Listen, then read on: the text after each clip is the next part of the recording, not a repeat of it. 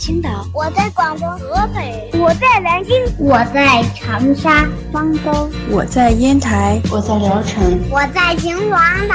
收听高个子叔叔讲故事，收听高个子叔叔讲故事，收听高个子叔叔讲故事，收听高个子叔叔讲故事哦。这里是荔枝电台 FM 95.209混故事台，我是主播高个子叔叔，愿我的声音陪伴你度过每一天。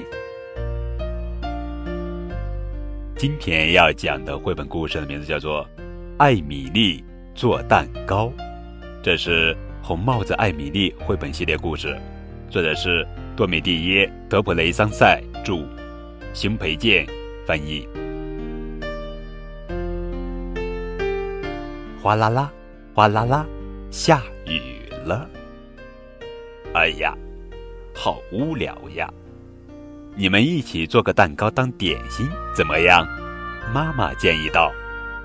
真是一个好主意，大家穿上围裙，这样就不会把衣服弄脏了。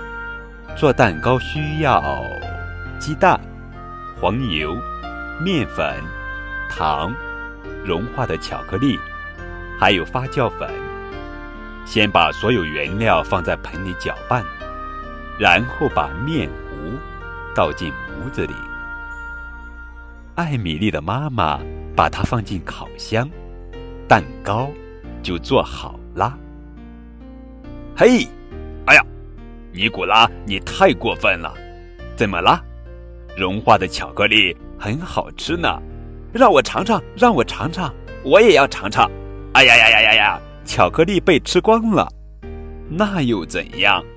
咱们就做个没有巧克力的蛋糕。我来打鸡蛋，斯特凡说。不，我打，我要打。哎呀呀呀呀呀！不好，鸡蛋都掉在地上，摔碎了。